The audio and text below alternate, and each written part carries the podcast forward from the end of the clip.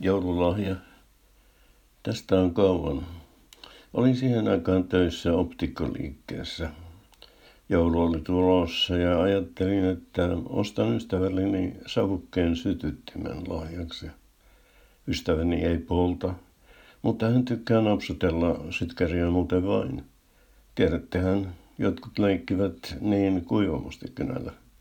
Ja onhan se hyvä, jos talossa on jotakin, jolla saa takan tai kynttilän syttymään, jos tikkuja ei löydy, tai kaikki ne noin 50 on, on tullut jo käytettyä. Tuumasta toimeen. Menin kauppaan, jossa savukkeen sytyttimiä oli myytävänä. Myyjätär, Sieve ja Siro, kiiltävät mustat hiukset, kaikin puolin huoliteltu, maltillinen punahuulissa ja samaa sävyä huolellisesti lakatuissa kynsissä. Otti minut vastaan hymyillen ja esitteli pyynnöstä liikkeen sytytin valikoimaa. Sanoin, että sytytin oli lahja ystävälleni, joka ei polta, mutta tykkää napsutella sytytintä. Myyjätär sanoi, että hänenkin ystäväpiirissään oli sellaisia. Kysyin, olivatko sytyttimet vedenpitäviä.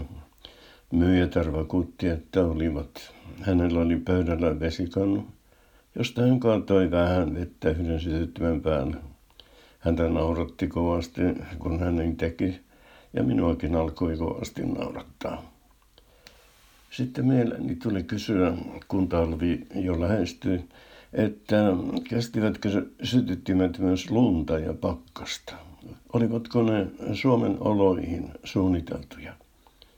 Myyjätär sanoi, että heille oli lähiaikana tulossa uusi erä sytyttimiä, jotka olivat nimenomaan tarkoitettuja talvikäyttöön. Sanoin, että toivottavasti ehtivät vielä ennen joulua. Pari päivää ennen jouluaattoa poikkesin katsomaan, olivatko talvikäyttöön tarkoitetut sytyttimet saapuneet. Kyllä ne olivat. Suuri huoli putosi hartioiltani. Yksi sytytin oli erityisen sievässä pakkauksessa. Siinä oli taivaan sininen pohjaväri, jolla joulun tähdet tuikkivat. Ostin sen empimättä. Myyjätär hymyili ja kääri ostokseni kauniiseen joulupaperiin. Toivotimme toisillemme oikein hyvää joulua.